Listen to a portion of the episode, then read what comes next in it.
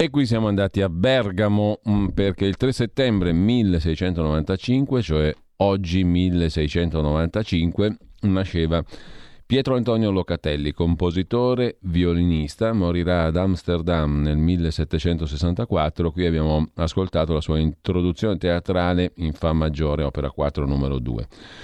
Eh, di Pietro Antonio Locatelli, ripeto. Intanto mm, torniamo, eh, utilizziamo quest'altra ora prima del ritorno settimana prossima del palinsesto normale, tra virgolette, quello solito e consueto a pieno regime, giusto per continuare a leggere, a curiosare tra i quotidiani di oggi. Per completezza, dice il professor Mauro Giacca, ci eravamo fermati lì, intervista del genetista del King's College di Londra, Mauro Giacca a Libero, oggi.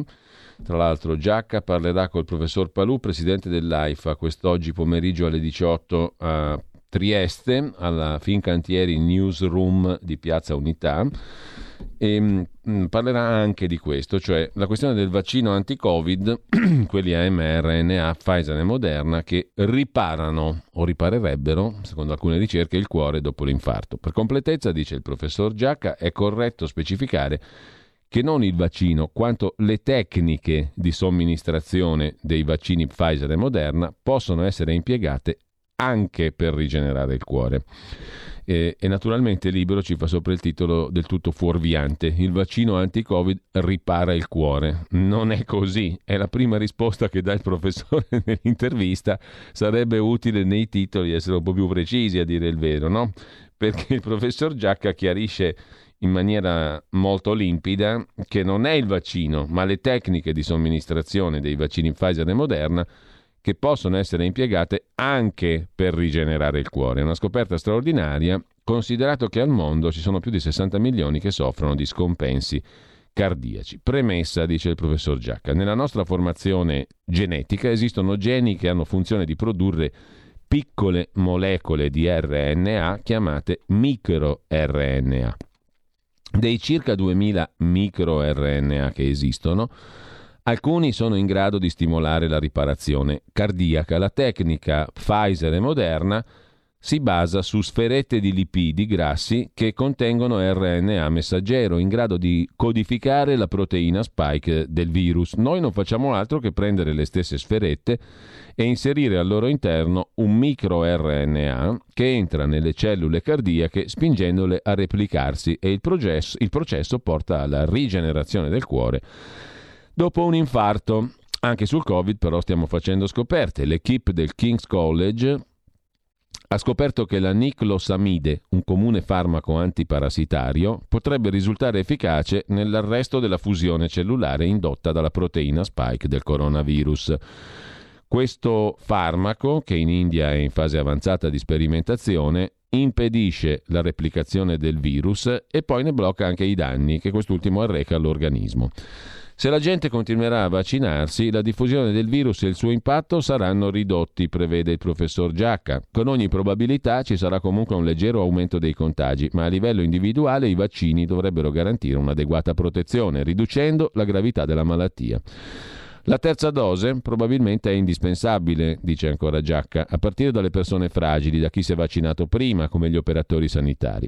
Stiamo osservando che per chi si è sottoposto al vaccino a inizio anno, l'immunità comincia un poco a calare. Per questo ritengo che a un anno di distanza dalla prima inoculazione sia utile procedere con la terza dose.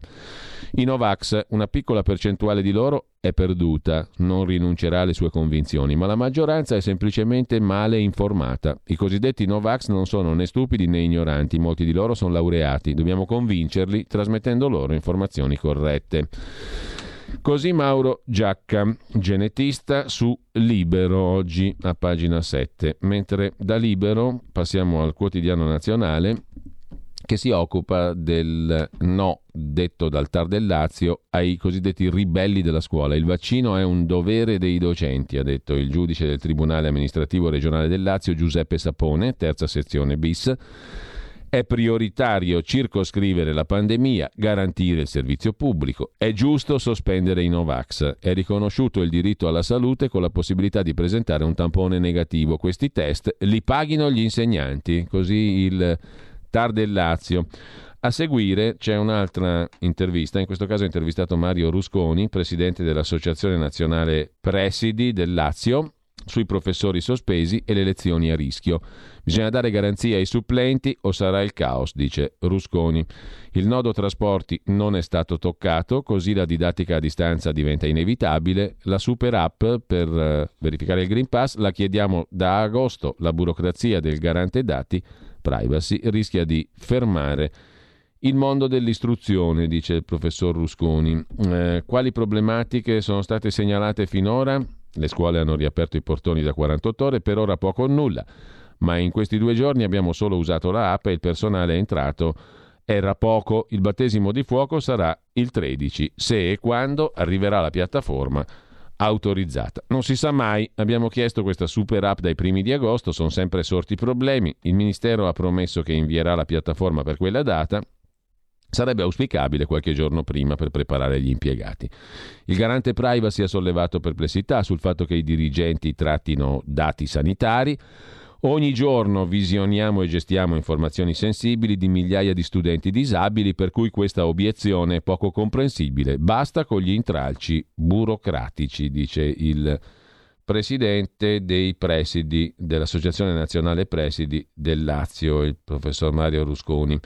Cinque giorni di sospensione per il personale senza Green Pass. Sono sufficienti per trovare i supplenti i sostituti? Assolutamente no. Nel momento in cui viene fermato l'impiegato X o il professore Y, parte la sospensione, ma per nominare un supplente bisogna sapere per quanti giorni va precettato e questo è impossibile.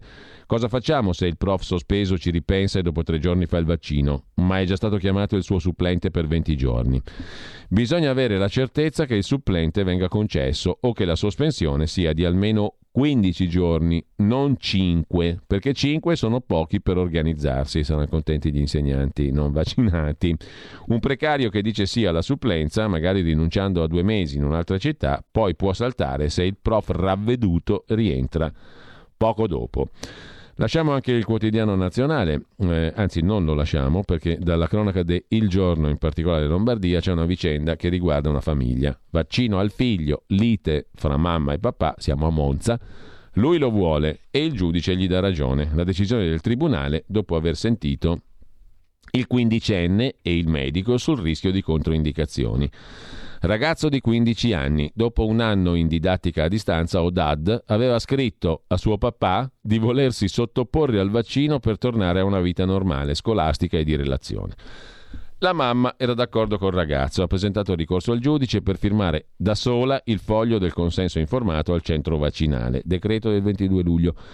Per i magistrati conta anche il parere del figlio. I genitori devono scegliere per il loro bene tenendo conto anche del parere dei diretti interessati. Per il giudice la copertura vaccinale evita il rischio di contrarre la malattia e pregiudizievoli limitazioni alla vita di relazione.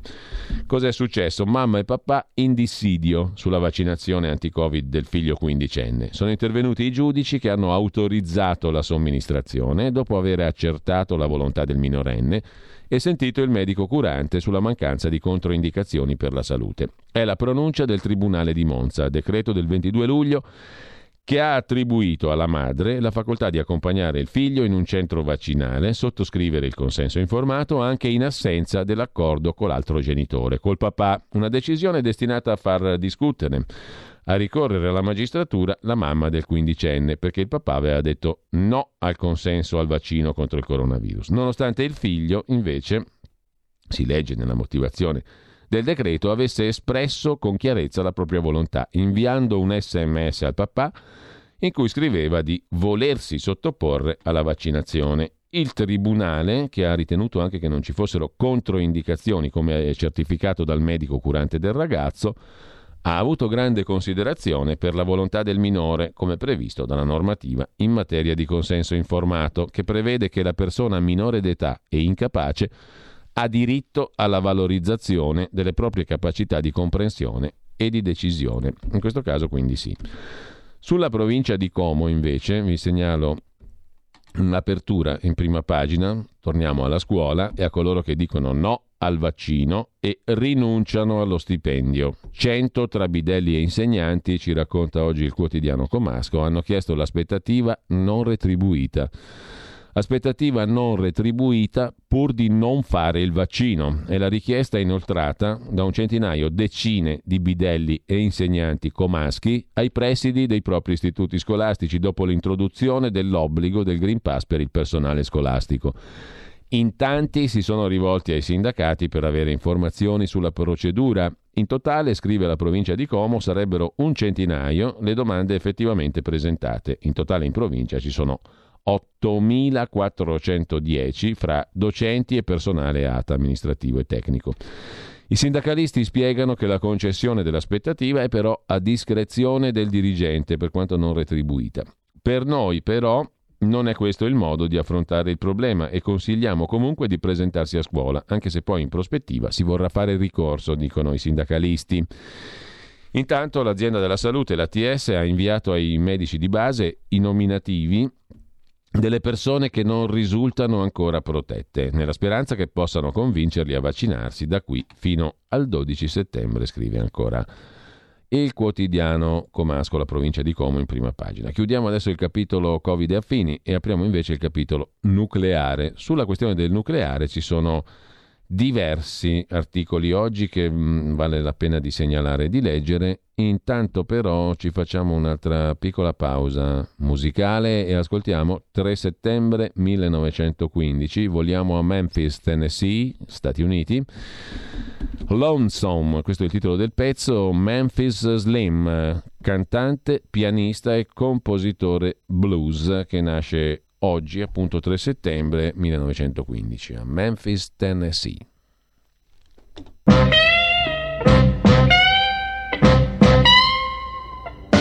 abbiamo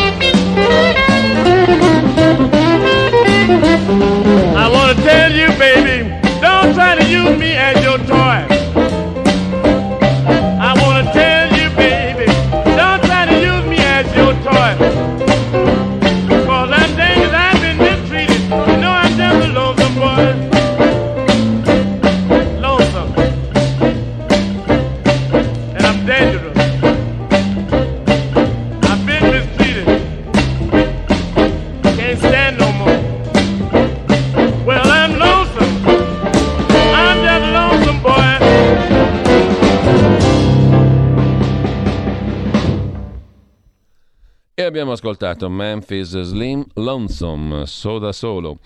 E da soli proseguiamo a leggere i giornali, da soli anzi no, in grandissima compagnia con tutti coloro che stanno seguendo in questo momento RPL, radio rpl.it è il nostro sito.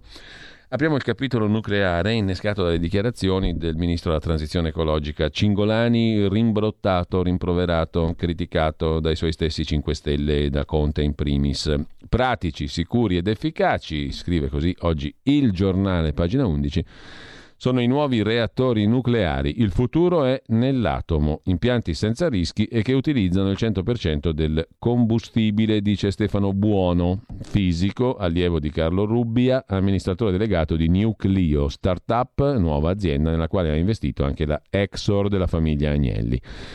Sicuri, efficienti, installabili ovunque i reattori nucleari di quarta generazione verso i quali il ministro Cingolani ha mostrato attenzione criticando l'ambientalismo radical chic. Come funzionano queste tecnologie di quarta generazione di reattore nucleare? Lo spiega appunto con chiarezza Stefano Buono, fisico, allievo di Rubbia, amministratore della Nucleo. Abbiamo una visione a lungo termine della tecnologia, accoppiamo un combustibile nucleare con acceleratore di particelle che consente una gestione più sicura dell'impianto che non si comporta come un reattore tradizionale. Tra le novità l'uso del piombo come liquido di raffreddamento che permette di ridurre moltissimo le scorie radioattive e aumentare la sicurezza del reattore perché si utilizza in modo più efficace il combustibile, non più l'1% dell'uranio che si pone nel reattore, ma il 100%. Un'altra novità è la taglia solo qualche decina di megawatt che permette non solo la semplificazione delle procedure, ma un aumento soprattutto della sicurezza. I mini reattori non devono essere necessariamente connessi alla rete, possono essere installati in luoghi isolati o sulle navi. Il secondo passo sarà aumentare la potenza. Si punta a un reattore a 200 megawatt, dice il dottor Buono, affermando che le dimensioni ridotte rispetto a una centrale tradizionale che può raggiungere 1600 MW consentono di soddisfare le esigenze del mercato e fare a meno dei finanziamenti pubblici, come già accaduto nella ricerca spaziale con le esperienze di Elon Musk e Jeff Bezos. La ricerca sui mini reattori modulari a fissione, Small Modular Reactors, SMR in sigla, non consente solo di trovare soluzioni sempre più sicure, ma anche più sostenibili. L'utilizzo di combustibili non convenzionali come il torio, che durano di più, riduce la produzione di scorie.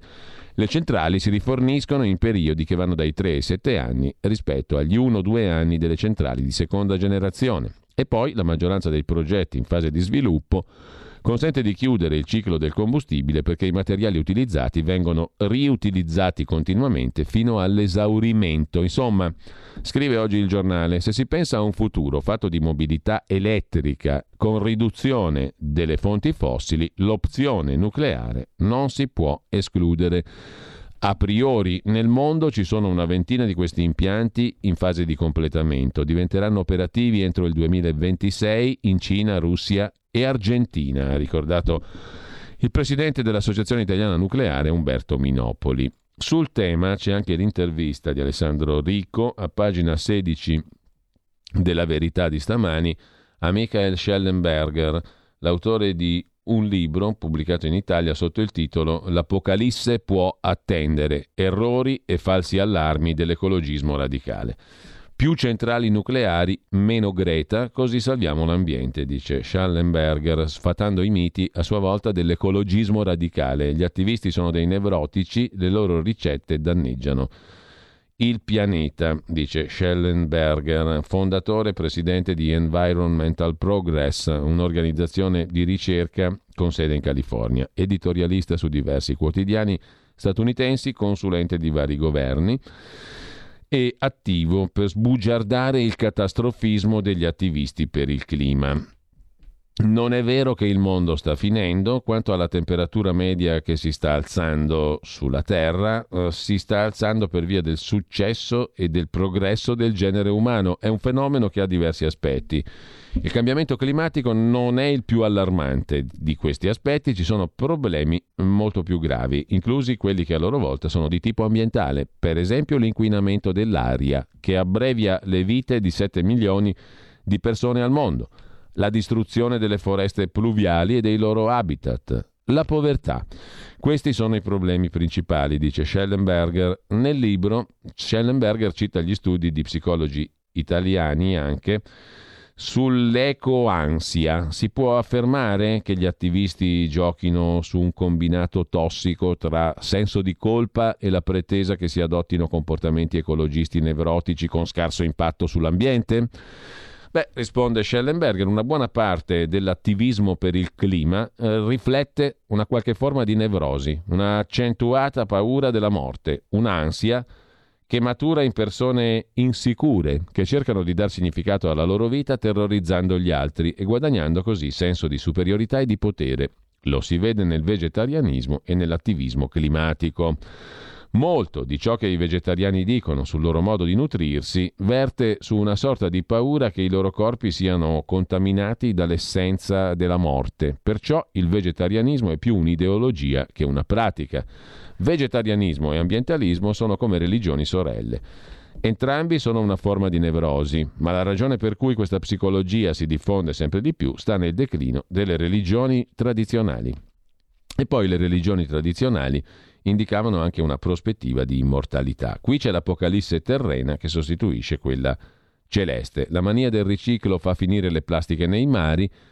La carne, sì, l'allevamento sta diventando sostenibile, si possono conciliare sviluppo economico e tutela della natura, ma guai a puntare tutto sulle energie rinnovabili. Così argomenta um, Schellenberger nell'intervista uh, che compare oggi una lunga intervista a tutta pagina sulla verità di stamattina. È un po' come nel marxismo, dice ancora Michael Schellenberger, il comunismo futuro era il corrispettivo del paradiso futuro. Nell'ambientalismo c'è un'utopia simile, nell'idea che a un certo punto si raggiunga l'armonia con la natura e si risolvano tutti i problemi ecologici e sociali.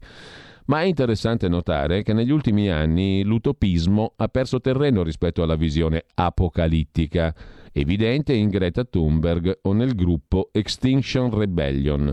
Per quale motivo? Ha un senso in un mondo dominato dai media, in cui la paura è il sentimento più facilmente utilizzabile. L'essenza invece dell'umanesimo ambientale, che propongo di sostituire all'ambientalismo apocalittico, è questa. L'umanesimo ambientale, dice Schellenberger, è in continuità col progetto illuminista, che tratta le vite umane come sacre, considera le persone uguali di fronte alla legge e ugualmente meritevoli di prosperità e libertà. Invece, buona parte dell'ambientalismo apocalittico ha a che fare con la cosiddetta etica della scialuppa, Cosa significa? Gettare la gente giù dalla scialuppa perché si crede che ve ne sia troppa a bordo. È una dottrina incompatibile con l'idea di diritti e libertà universali. Dove sta l'ambientalismo di questo umanesimo che propone Michael Schellenberger? Il suo libro è L'Apocalisse può attendere. Proteggiamo la natura aiutando le persone. Il progresso ambientale emerge dal progresso umano. In questo sta l'umanesimo. Lo sviluppo economico è compatibile con l'ambiente, le due cose procedono insieme, sono i tentativi di separarli a creare problemi. In Italia ci sono partiti di governo che in nome dell'ambientalismo propugnano la decrescita felice. In un certo senso, osserva Schellenberger, non è strano che ciò sia accaduto in un paese come l'Italia. Perché? Perché temo che voi, italiani, abbiate già raggiunto la decrescita. Farla sembrare intenzionale è un modo di riaffermare la potenza europea in un periodo in cui la potenza europea declina. È assurdo cercare di riaffermare la potenza attraverso la decrescita, ma ne discusse già Friedrich Nietzsche. Nietzsche diceva la felicità è la sensazione che il potere aumenti. Ma allora perché il clero dovrebbe adottare uno stile di vita ascettico? La sua risposta è che l'ascetismo, la negazione di sé, oggi diremmo la decrescita, sono un modo di asserire il proprio potere in maniera apparentemente paradossale, cioè sono così potente che non ho bisogno di mangiare, sono così potente che non ho bisogno di carne, sono così potente che non ho bisogno di prosperità. Sono così potente che non ho bisogno di viaggiare sugli, auto, sugli aeroplani. Insomma, fare in modo che prendere un volo sia enormemente costoso significa però impedire alla classe media di spostarsi, mentre i ricchi possono farci la morale sul clima e scorrazzare con i loro jet privati proprio come nel caso del clero che predica dobbiamo vivere tutti in povertà. Uno risponde perché allora voi non vivete in povertà? Beh, perché dobbiamo diffondere la parola di Dio. Vino vecchio in botti nuove. Nel suo libro, Schellenberger mostra come gli strali di Macron contro i coltivatori brasiliani presunti distruttori dell'Amazzonia fossero in realtà motivati da interessi protezionistici. Dietro la facciata della lotta per l'ambiente si nascondono dunque interessi politici? chiede Alessandro Rico. Risponde Schellenberger, quando i conquistadores, i conquistadores andarono in America Latina credevano veramente in Dio, ma volevano anche l'oro. Quanto a Macron, sono sicuro che Macron voglia davvero salvare l'Amazzonia, così come le compagnie di energie rinnovabili credono di poter salvare il pianeta, però vogliono anche essere pagate. Le preoccupazioni per l'ambiente possono condurre a politiche controproducenti, per esempio il caso delle cannucce di plastica. Credo, dice Schellenberger, che questo sia un esempio di disturbo ossessivo compulsivo. Le bioplastiche sono terribili, mentre con le plastiche derivanti da petrolio in realtà si cattura CO2 dall'atmosfera. Ogni plastica è realizzata con sottoprodotti petrolchimici, scarti che dovrebbero comunque essere eliminati. Fabbricando cannucce di plastica, quei materiali vengono destinati a un nuovo uso. L'idea peggiore è riciclare la plastica, è una soluzione finanziariamente sconveniente, così si finisce per spedire nei paesi poveri rifiuti plastici che poi si accumulano negli oceani. A proposito di conseguenze non intenzionali delle azioni, il problema della plastica nei mari è stato causato da persone che in realtà avrebbero voluto risolverlo. Così Michael Schellenberger, il suo libro L'Apocalisse può attendere, la sua intervista oggi sulla verità, pagina 16.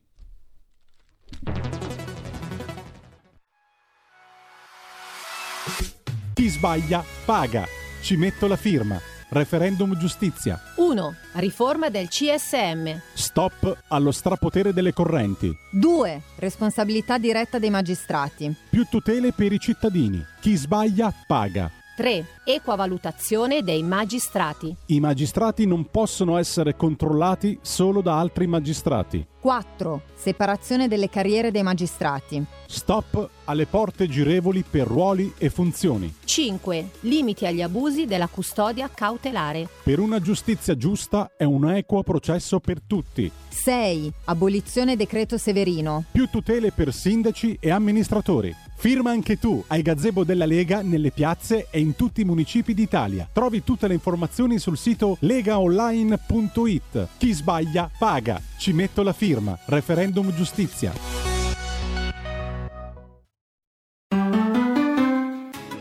Futuro appartiene a chi fa squadra. Le radio italiane si uniscono per giocare la partita da protagoniste. Nasce l'app Radio Player Italia. 140 stazioni in una sola rete Scegli la tua preferita e ascolta il suono perfetto del digitale. Gratis, senza registrazione, senza interruzioni.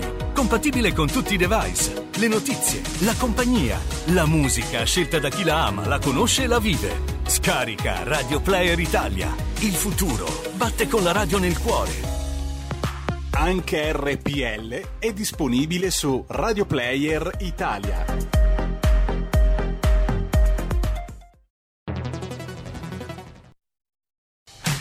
Porta con te ovunque RPL la tua radio. Scarica l'applicazione per smartphone o tablet dal tuo store o dal sito radiorpl.it. Cosa aspetti?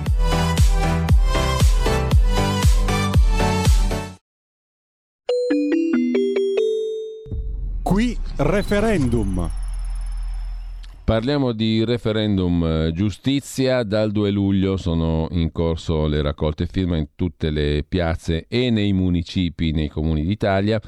Il sito di riferimento l'avete sentito prima, legaonline.it slash referendum giustizia, tutta una parola sola. Comunque legaonline.it eh, slash referendum giustizia, eventualmente trovate tutte le informazioni. Potete cliccare per un eh, colossale mh, enciclopedico elenco dei gazebo organizzati dalla Lega, in costante aggiornamento peraltro. Quindi tutte le informazioni necessarie sul sito legaonline.it, se proprio volete essere precisi arrivare subito alla pagina slash referendum giustizia. Eh, ebbene, analizziamo sommariamente alcuni dei mh, quesiti.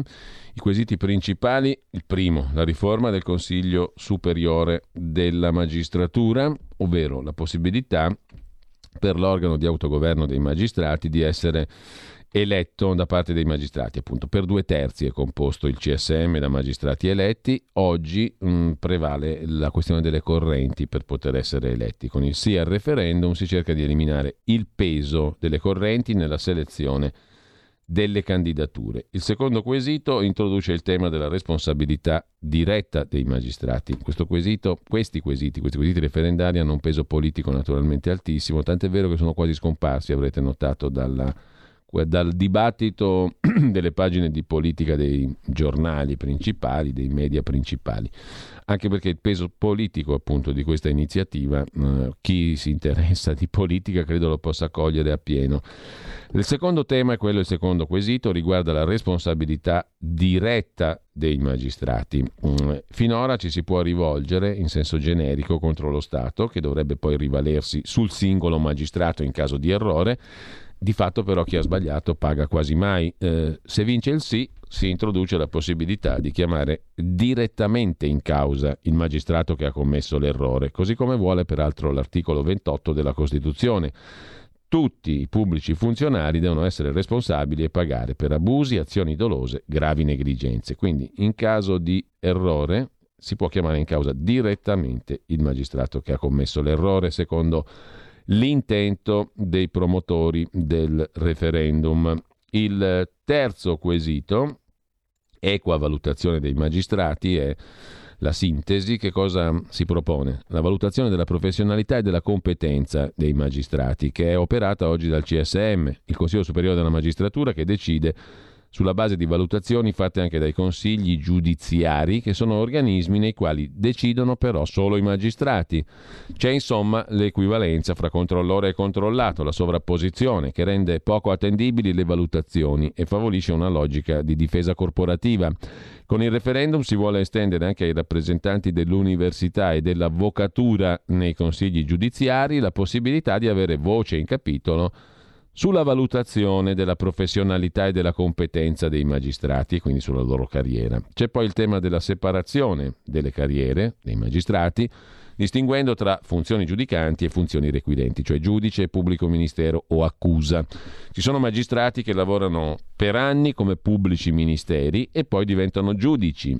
Con il sì si chiede la separazione delle carriere per avere veramente un giudice terzo il magistrato, insomma, dovrà scegliere all'inizio della carriera la funzione giudicante o la funzione requirente, PM, per poi mantenere quel ruolo per tutta la vita professionale. Quindi basta con le porte girevoli i conflitti di interesse che spesso hanno dato luogo a persecuzioni contro cittadini innocenti. Poi c'è l'abolizione del decreto Severino, il sesto, il sesto quesito, il quinto lo esaminiamo dopo perché è quello più criticato in questa fase da, alcune, da alcuni osservatori, in particolare il Fatto Quotidiano, e eh, che us- utilizza la questione della, orrenda delle minacce degli stalker, di coloro che mm, perseguitano magari il proprio ex partner per, e che magari poi non solo perseguitano verbalmente ma lo perseguitano anche con violenza fisica è un argomento che rischia di essere molto convincente per dire io il quinto quesito non lo voto, poi lo vediamo. Eh, il sesto invece prevede la decadenza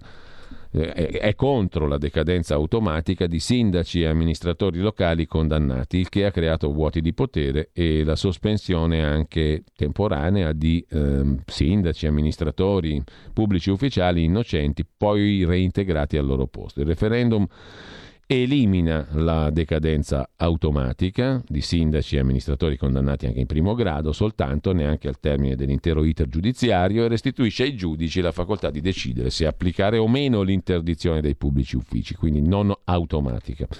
E veniamo al quinto quesito, quello criticato in questo caso, che pone limiti agli abusi della custodia cautelare in carcere o ai domiciliari. Ogni anno migliaia di innocenti sono privati della libertà. Ancora non è stato accertato se hanno commesso dei reati e ancora non c'è stata la sentenza definitiva nel caso appunto di privazione della libertà. Il quesito referendario vuole eliminare la possibilità di procedere con eh, la carcerazione o i domiciliari per il rischio di reiterazione del medesimo reato, per evitare che finiscano in carcere persone prima di aver avuto un processo e che ci finiscano, prima di aver avuto il processo, soltanto gli accusati di reati gravi. La custodia cautelare è infatti una misura con la quale un indagato viene privato della propria libertà prima ancora di essere stato riconosciuto colpevole. Circa mille persone all'anno vengono incarcerate, poi risulteranno innocenti. Dal 92 al 2020 si sono registrati 30.000 casi circa. L'Italia è il quinto paese dell'Unione Europea col più alto tasso di detenuti in custodia cautelare, cioè prima del giudizio, il 31%, un detenuto ogni tre. La carcerazione preventiva reca naturalmente un grave danno di immagine, oltre all'esperienza pesante per il soggetto, ha gravi conseguenze sulla sfera professionale, il carcere ha un impatto drammatico anche sulle famiglie e rappresenta un onere economico per il Paese. I 750 casi di ingiusta detenzione nel 2020 sono costati 37 milioni, dal 92 a oggi 795 milioni.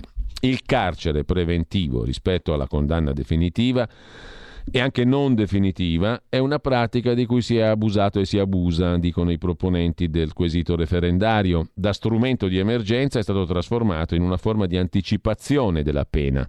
Ciò rappresenta la violazione del principio costituzionale di presunzione di innocenza e ha costretto migliaia di donne e uomini per reati minori e addirittura poi assolti ad andare in carcere. Cosa succede se vince il sì? Questo è il punto. Resta in vigore la carcerazione preventiva per chi commette i reati più gravi. Si abolisce la possibilità di procedere alla privazione della libertà in ragione di una possibile reiterazione del medesimo reato. Questa è la motivazione che viene utilizzata più di frequente per disporre la custodia cautelare. Dunque non è necessario che si compia violenza fisica, come dicono coloro che criticano questo quinto quesito. Il giudice rimane nella possibilità di valutare se la violenza sia una un, se comunque diciamo se il rischio ci sia e quindi di disporre la carcerazione preventiva. Non, li, non, la si può più disporre semplicemente in base alla presunzione della reiterazione del medesimo reato, una cosa ben diversa. Cioè se io reputo che uno stalker sia particolarmente pericoloso e violento, lo posso comunque mandare in carcere. Mm? E così anche il, l'autore di furti in appartamento e tutto il resto. L'unica cosa che non potrò più fare è di mandarlo in carcere sulla base della semplice presunzione della reiterazione del medesimo reato e questo dovrebbe un pochino risolvere anche la querel che il Fatto Quotidiano ha fatto su questo quinto quesito. Non è vero che il giudice non può più mandare in carcere lo stalker se costui è violento o pre- si presume eh, fondatamente sulla base di comportamenti reali e riscontrabili che lo sia può essere spedito in carcerazione preventiva a tutela della vittima di stalking o altro, o altro che poi tracimi in violenza. L'unica cosa che non si può fare è mettere uno dentro perché si presume che possa reiterare il medesimo reato. Questo per quanto riguarda la sintesi dei sei quesiti referendari legaonline.it slash referendum giustizia per tutte le altre informazioni e per avere l'elenco a partire da oggi e da domani di questo fine settimana dei gazebo in tutta Italia. Elenco in costante aggiornamento peraltro. Qui referendum.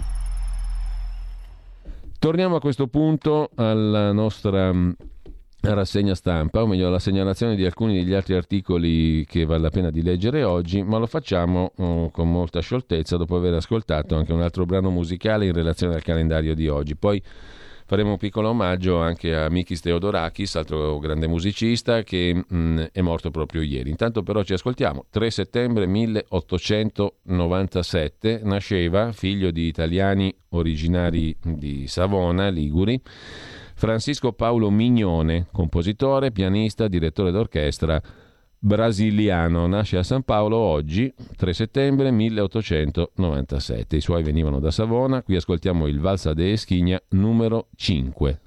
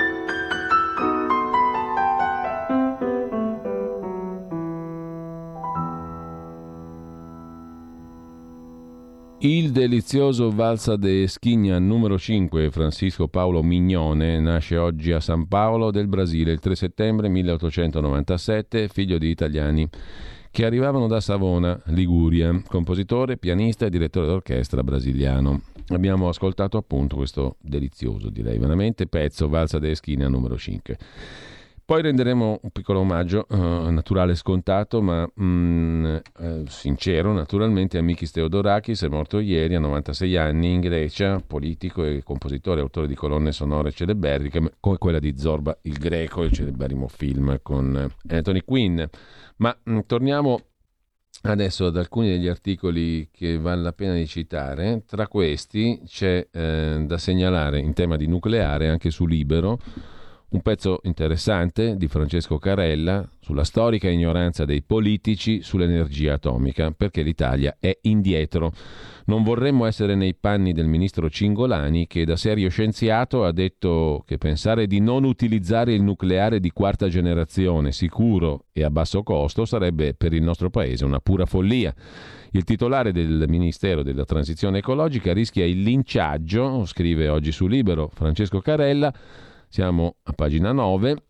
Eh, Cingolani rischierebbe il linciaggio, rischia il linciaggio in un paese come l'Italia segnato da una diffusa ignoranza scientifica e da una perenne ideologizzazione della vita politica. Il pregiudizio nei confronti delle fonti energetiche nucleari non nasce in Italia nella seconda metà degli anni Ottanta, all'indomani della tragedia di Chernobyl, quando si rinunciò col referendum allo sviluppo atomico, ma affonda le radici nella storia della Repubblica. Già a partire dai primi anni 50, un geniale scienziato napoletano, Felice Ippolito, al timone degli enti nati per occuparsi di energia atomica, nel proporre l'opzione nucleare alla classe di governo dell'epoca, si trovò di fronte a un muro di gomma.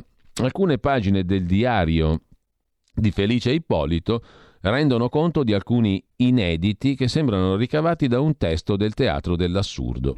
Il professor Ippolito racconta che all'indomani della costituzione dell'organismo atomico CNRN di quell'epoca che lui presiedeva, il ministro Piero Campilli chiede udienza al Presidente del Consiglio. La risposta di De Gasperi fu imbarazzante. Se proprio volete farla questa cosa nucleare, fatela pure. Esilarante l'osservazione del Ministro dell'Industria Villabruna. Ma come? Non le abbiamo già le centrali? E scrive sconsolato il professore, l'ingegnere napoletano che presiedeva il primo organismo atomico della neonata Repubblica, l'ingegner Felice Ippolito, scrive sul suo diario ho cercato di far capire alla classe politica che avere una strategia nucleare autonoma significa fornire propellente alle strategie industriali e tecnologiche del proprio paese. Purtroppo mi sono dovuto scontrare con la completa ignoranza della nostra classe dirigente in campo tecnico-scientifico. Comunque Ippolito riuscì a elaborare un progetto di sviluppo atomico considerato fra i più avanzati dell'Occidente all'epoca. L'Italia poneva le premesse per diventare forte sul terreno politico ed energetico. Il sogno si tramutò in incubo. Come ben sappiamo, è poi la vicenda di Chernobyl e il referendum. Questo su Libero rievoca Missione impossibile, scrive eh, l'autore del pezzo Francesco Carella. Il pregiudizio italiano era nato già negli anni 50. Ecco perché oggi Cingolani rischia il linciaggio. Da segnalare ancora una cosa molto curiosa, il eh, grattacielo è andato in fiamme a Milano, in via Antonini, quei pannelli lì hanno, sono bruciati e non erano per niente ignifughi, c'è l'indagine in corso, ma c'è una storia curiosa che racconta Repubblica. Tra gli abitanti del grattacielo c'era il professor Spaggiari, Lorenzo Spaggiari, emiliano, sessantenne, direttore della chirurgia toracica dell'Istituto Europeo dei Tumori, lo IEO, fondato da Umberto Veronesi, docente all'Università di Milano. Abitava con la famiglia all'ultimo piano della Torre dei Moro. E cosa racconta il professor Spaggiari? Se fossi credente mi sentirei davanti a un miracolo. Da 30 anni però opero chi è colpito dal cancro e i contorni della mia fede si sono progressivamente offuscati. Tuttavia non posso che definire incredibile quello che ho visto a casa sua, tra l'altro, quella andata in fuoco e in fiamme. Cos'è successo? Sentite un po' che storia. Il soffitto è crollato. Abbiamo perso tutto, bruciata e sciolta dal calore anche la cassaforte inserita nel muro. Soltanto una cosa non solo è salva ma intatta, un crocefisso. C'è praticamente la foto di questo piccolo crocefisso fatto di tempestato di, di, pietre preziose che è al collo della moglie del professor Spaggiari, in oro con alcune pietre preziose. Si è salvato dal rogo. Questo crocefisso lo conservavo in una bustina di plastica, ricorda il professor Spaggiari, è rimasta come nuova anche quella, la plastica. È andato a fuoco tutto, pensate un po'. Incredibile, dice il professore. Mia moglie si è messa quella croce al collo e non vuole toglierla più. Siamo proprietari del diciottesimo piano. In 200 metri quadri non è recuperabile uno spillo. Ho visto la casa mia bruciare in diretta TV. L'unico oggetto ad essere riemerso dalle macerie, in perfetto stato, dentro una cassaforte liquefatta, è quella piccola croce d'oro. Inutile negarlo, la mia famiglia è scossa. È un caso che turba, anche perché non si è verificato da solo. Domenica mia moglie voleva restare a casa, l'ho convinta ad andare qualche ora al mare in Liguria con i bambini. Non avevo mai insistito prima. Se non fossimo usciti, trovandoci al di sopra delle fiamme scoppiate più in basso, saremmo stati in trappola. Spesso nel fine settimana stavamo a giocare e a riposare nel soppalco al diciannovesimo piano. La coincidenza grazie a cui siamo vivi ci ha turbato. E poi, racconta il professor Spaggiari, ritrovare tra i detriti solo una croce sparata fuori dal muro lascia increduli e dentro la sua bustina di plastica intatta, pensate la plastica in mezzo al fuoco incredibile che si è sviluppato. Sono laico, tutto è distrutto, si è salvato solo il crocifisso, scrive Repubblica riassumendo mh, mm, quello che è un inspiegabile prodigio, come lo racconta il non credente professor Spaggiari su Repubblica di stamani, mentre eh, rimanendo a Milano, il sindaco Sala dice sì a un regime speciale per Milano Piazza Finanziaria, un progetto specifico per rilanciare Milano dopo la pandemia. Lo aveva chiesto con una lettera aperta Milano Finanza del primo settembre, una lettera rivolta ai, capiluo- ai candidati, chiedo scusa, ai candidati sindaco del capoluogo lombardo. Oggi risponde Beppe Sala dicendo sì a un regime speciale per Milano Piazza Finanziaria. Per quanto riguarda invece la questione del grattacielo andato a fuoco a Milano, eh beh, ehm, c'è un articolo di Libero poco rassicurante a pagina 14 migliaia di edifici possono bruciare come il grattacielo milanese. Sono, mm, dopo i primi risultati delle analisi dei vigili del fuoco, si è scoperto che i pannelli di cui era ricoperto il palazzo erano di EPS, non alucobond, materiale quest'ultimo, quest'ultimo non infiammabile. Invece l'EPS era un materiale altamente infiammabile, molto usato in edilizia fra gli anni 80 e i primi anni 2000. A quell'epoca le norme lo permettevano. Secondo il custode, nell'abitazione da cui sarebbe partito il rogo, la corrente era staccata e su questo ci saranno indagini. Il problema è che ci sono migliaia di edifici a quanto pare che sono messi male come il grattacielo milanese in caso di incendio. Su avvenire invece c'è da segnalare nell'articolo che abbiamo citato prima dalla prima pagina, a pagina 9 c'è l'articolo di dettaglio di Paolo Lambruschi sulla questione dei debiti, delle aste giudiziarie e del riciclaggio e dell'intervento delle mafie. Bisogna salvaguardare le famiglie. Preoccupa infatti l'avanzata della pandemia sociale. Che cosa si intende con questo? Il fatto che nelle difficoltà economiche delle famiglie che magari devono pagare un mutuo su una casa si infiltrano gli interessi malavitosi, criminali e mafiosi. È allarme della Commissione antimafia, infatti, sulle aste giudiziarie e l'usura. La Commissione antimafia ha prodotto un documento che sottolinea la necessità di proteggere le fasce deboli della popolazione e mh, mm, certifica un altro fenomeno. È in crescita l'acquisto da parte di realtà mafiose di crediti in sofferenza e degli immobili che vi sottostanno, sottratti alle famiglie sovraindebitate. L'analisi della Commissione antimafia è molto precisa sul credito malavitoso e sull'usura e propone alcune soluzioni. È l'ennesima denuncia che giunge dalle istituzioni statali sui pericoli dell'infiltrazione mafiosa nell'economia e nel tessuto sociale sfilacciato dal Covid. La pandemia sociale sta facendo scoppiare nell'ombra un'emergenza tanto al sud, dove grazie all'enorme liquidità da riciclare le mafie creano anche servizi paralleli di stato sociale, di welfare, come al nord, dove nel mirino delle organizzazioni criminali sono finite soprattutto le imprese in crisi. L'allarme della Commissione è stato rilanciato anche dalla Caritas Ambrosiana, dalle fondazioni antiusura e l'Università Cattolica che hanno promosso proposte legislative quali una legge sul sovraindebitamento simile a quella di altri paesi europei, la possibilità di rinegoziare i mutui anche in situazioni di difficoltà, la proposta di istituire cartolarizzazioni sociali per salvare gli immobili pignorati alle famiglie. La Commissione antimafia ha rilevato che nel 2020 le segnalazioni antiriciclaggio sono aumentate dell'11,1% a causa della pandemia. Il numero di segnalazioni di operazioni sospette ricevute dall'unità di informazione finanziaria è cresciuto, insomma bisogna far fronte e trovare tutele per chi perde casa, per evitare anche infiltrazioni mafiose. Eh, intanto, velocissimamente da avvenire, visto che ci siamo, vi segnalo anche un bel pezzo, pagina 3 di Assuntina Morresi, sulla questione della manipolazione del DNA umano. Questo sarà un tema di cui sicuramente si parlerà in futuro.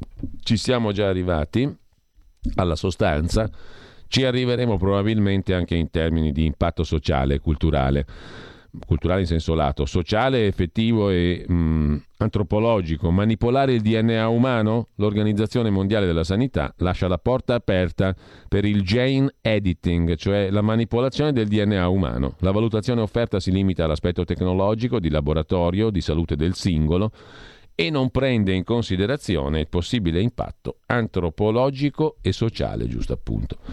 Così, con questo caveat, con questo monito e con questa richiesta di attenzione anche su questo tema fatta da avvenire, ci salutiamo.